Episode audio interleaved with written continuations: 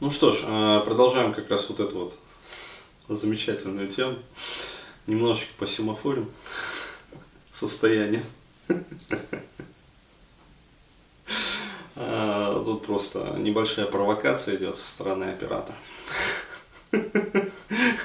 Я этого оператора немножечко тоже троллю. Ну, окей. Продолжаем, значит, а, как раз по поводу вот а, темы женских страхов.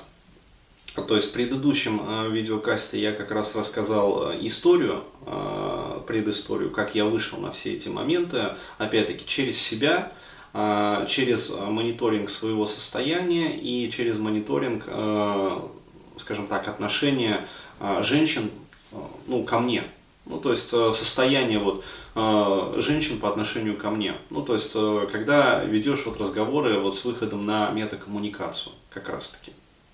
То есть не просто а, какие-то формальные вот темы поднимаешь в разговоре с девушками, а опять-таки просто там с подругами или там с теми, с которыми там пришел на свидание, есть какие-то отношения, а вот или просто там а, ну, со знакомыми девушками, например. То есть вот э, все равно а, я стараюсь поднимать как бы вот эти вот моменты.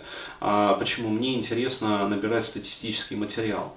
То есть интересно действительно вот получать обратную связь от женщин потому что она дает много вот этих вот моментов. И э, вот что удалось выяснить как раз по поводу э, страха, ну, некой такой интимофобии, я бы даже сказал, э, женщин по отношению вот к мужчинам, которые, еще раз подчеркну, им нравятся. Э, то есть вот э, существует как бы э, страх, некий страх, перед мужчинами, которые действительно вызывают вот некий сексуальный отклик. И э, есть очень четкая корреляция а, в таком вот явлении. Чем сильнее мужчина вызывает вот этот вот сексуальный отклик у такой женщины, тем сильнее она его боится. И а, парадоксальным образом, тем меньше шансов у нее построить отношения именно вот с таким вот мужчиной. То есть э, среди вот российских женщин это встречается, ну и вообще женщин СНГ это встречается повсеместно. То есть вот э, буквально недавно там э, общался с девушкой с одной тоже ВКонтакте абсолютно ту же самую историю мне рассказала. При этом а, пела на протяжении там, продолжительного количества времени о том, как она востребована у мужчин как э, у нее там все прекрасно вот в личной жизни, о том, как вот э, там она нравится вот всем без исключения мужчинам. Вот. Но с мужчинами она выстраивает отношения преимущественно дружеские. То есть э, в свою личную как бы вот интимную зону она не пускает мужчин. Более того, мощнейшая интимофобия, э, ну то есть даже просто вот э, общаешься с ней, например, вот ВКонтакте задаешь какие-то вопросы, относящиеся уже чуть-чуть вот к личной интимной сфере. Вот. И э, не просто как бы вот спокойный такой отклик о том, что, дескать, ну, там, рановато, типа, нет, э, идет обреакция. То есть она пресекает как бы вот этот вот момент и болезненно воспринимает. Но мне удалось в какой-то степени вот ее раскрутить на какой-то эмоциональный контакт. И она призналась, что э, в конечном итоге она очень сильно боится и фрустрирует вот именно общаться э, при общении с мужчинами, которые ей сильно нравятся самой. А более того, она призналась в конечном итоге, что начинает вести себя как абсолютная там дура, а вот, что, в общем, начинает факапить, и чем сильнее мужчина нравится ей, а, тем, соответственно, выше вероятность того, что она его сольет. И э, прям рассказывает э, ощущения, рассказала про свои ощущения, которые у нее там начинаются э, вот в теле, ну, то есть э, телесная там кинестетика, э, когда вот мужчина ей начинает нравиться. То есть и к каким это приводит последствиям. Вот, э, объясняю, почему так происходит. Э, что мне удалось накопать вот как раз в, рамках модели вот, э, женской психики. Э, и ее производных, а, что существует, а, что вот этот вот страх а, отношений, страх именно влюбиться, страх строить отношения именно с любимым человеком, то есть человеком, который тебе действительно нравится, с мужчиной, он возникает в результате страха потери контроля. То есть это основной как бы страх, вот, и происход, производного из этого страха это страха потери. То есть объясню, что, какая вот психодинамика всех этих моментов. Когда женщина, э, ну, скажем так, за ней начинает, вот за такой вот женщиной, вот как эта молодая там девушка из контакта, с которой я общался, когда она встречает мужчину, который начинает оказывать ей знаки симпатии, и к которому она изначально равнодушна, она совершенно не боится принимать его ну, ухаживание по отношению к себе, к себе и вот эти вот признаки внимания и поощрения, а если они в рамках разумного. Ну, то есть не переходит определенный критический порог, когда э, мужчина начинает навязываться. Здесь тоже очень важный момент. И э, если такие отношения э, продолж... ну, односторонние, по сути, отношения, когда мужчина вот как раз вкладывается, вкладывается, вкладывается, а женщина там не особо-то и звонит, не особо-то и как бы это активничает, но принимает его ухаживание, ну, просто потому что, э, опять-таки, мужчин, с которыми у нее полноценные отношения сейчас нету, она их сливает, мы не забываем про это.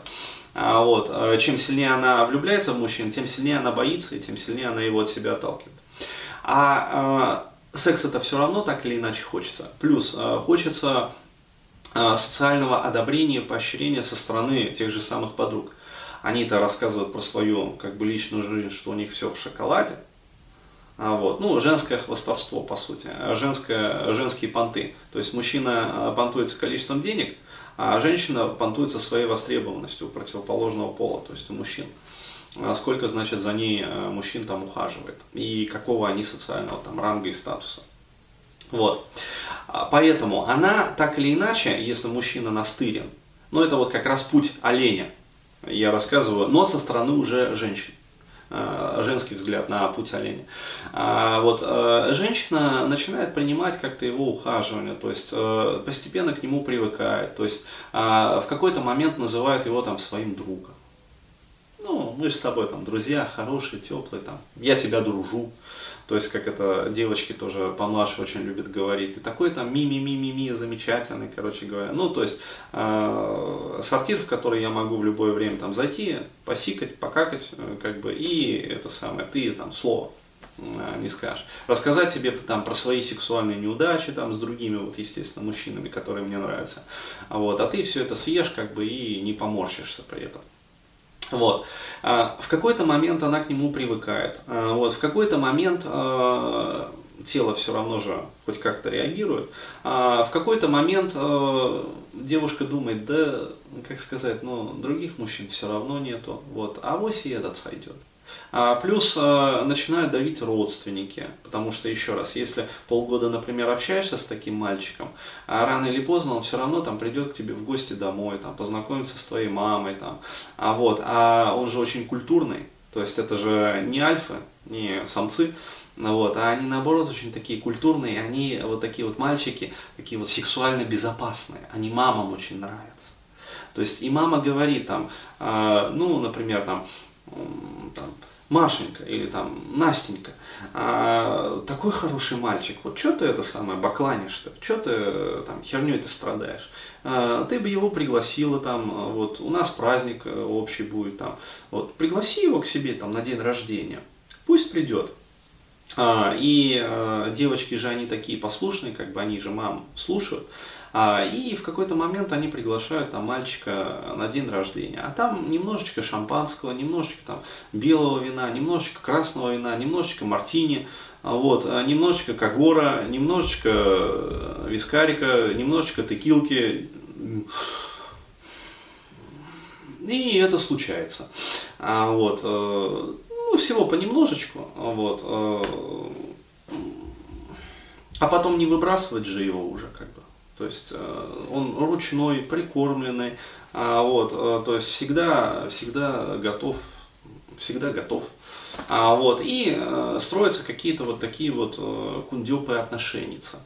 А, вот, то есть отношениями полноценными их назвать нельзя, но зато мальчик сексуально безопасный. Зато, как бы сказать, он хорошо ведется, зато из него можно видеть веревочки, зато он перспективный он же перспективный, он же всегда будет слушаться, э, всю зарплату отдавать, э, тещу мамой называть. Вспоминаем, да, вот эти вот детские-то стишки, э, чтобы не пил, не курил, там, цветы всегда дарил, чтобы зарплату отдавал, тещу мамой называл. Вот оно, социальное программирование ребята, девочки и мальчики. Вот, вот, вот с таких вот пор оно все социально программируется там. Вот. А, и а, получаются вот такие вот недоотношения. А почему не получаются отношения-то с мужчинами, которые нравятся, которые сексуально привлекают? А потому что девочка боится влюбиться. Потому что что это такое?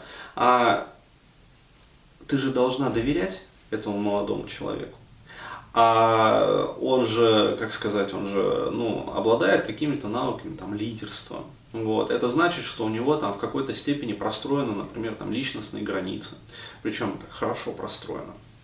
А, это значит, что он не будет вестись на какие-то маленькие женские манипуляции, ну, совсем чуть-чуть. А, вот, э, это значит, что он э, всегда имеет как бы иерархию ценностей там у себя в голове. Вот, а именно поэтому-то он и привлекателен. Потому что э, женщина, она считывает это все с него и понимает, что это вот как раз тот мужчина, которого на самом деле хочется. То есть они же об этом мечтают, потому что именно с этим мужчиной а, можно а, позволить себе расслабиться в какой-то степени. Вот. Но что это такое? Это что значит расслабиться для женщины? Это значит выдать определенный кредит доверия ему. Вот. А почему считывается опасность? А потому что им управлять нельзя. То есть ты э, доверие-то ему оказываешь, как бы, вот, и вслед за этим, естественно, происходит влюбление. Опять-таки, почему? Потому что физиологическая составляющая, э, очень вы подходите друг другу хорошо. А вот, э, соответственно, тело рассматривает, ну, тело партнера как э, привлекательное, ну, то есть идеально привлекательное. В той или иной степени, естественно, но э, как привлекательное. А запускаются механизмы влюбления. А э, есть риск при этом. То есть вклад-то не гарантирован, эмоциональный именно, эмоциональные вложения. А, и получается, что такая вот ситуация, что э, просто отпустить свои чувства, такая девушка не может. Потому что, еще раз, э, есть очень глубокие, очень подавленные, очень подспудные страхи. А, вот, и я накопал эти страхи, то есть все они как бы всплыли. А, при работе вот а, как раз с клиентками это все выявляется очень замечательно. То есть, в частности, есть такой вот а, страх, который вот как раз ведет к неспособности любить, к некой такой интимофобии, к неспособности строить отношения с мужчинами, которые нравятся. Это страх потери.